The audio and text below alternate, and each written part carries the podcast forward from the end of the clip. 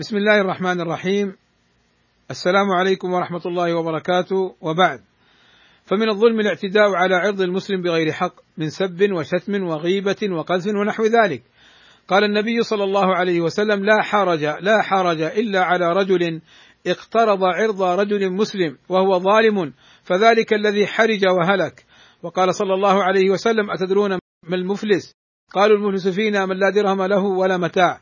فقال النبي صلى الله عليه وسلم إن المفلس من أمتي يأتي يوم القيامة بصلاة وصيام وزكاة ويأتي قد شتم هذا وقذف هذا وأكل مال هذا وسفك دم هذا وضرب هذا فيعطى هذا من حسناته وهذا من حسناته فإن فنيت حسناته قبل أن يقضى ما عليه أخذ من خطاياهم فطرحت عليه ثم طرح في النار.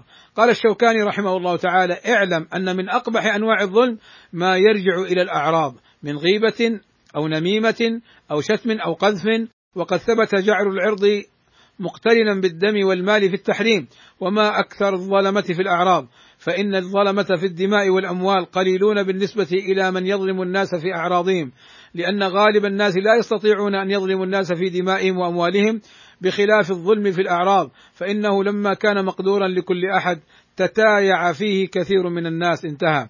ولا يجوز للمظلوم أن يظلم من ظلمه. قال رسول الله صلى الله عليه وسلم المستبان ما قالا فعل البادئ ما لم يعتد المظلوم. قال أهل العلم معناه أن إثم السباب الواقع بين اثنين أو من اثنين مختص بالبادئ منهما كله إلا أن يتجاوز الثاني قدر الانتصار فيقول للبادئ أكثر مما قال له فلا يجوز للمسبوب أن ينتصر إلا بمثل ما سبه ما لم يكن كذبا أو قذفا أو سبا محرما لأسلافه.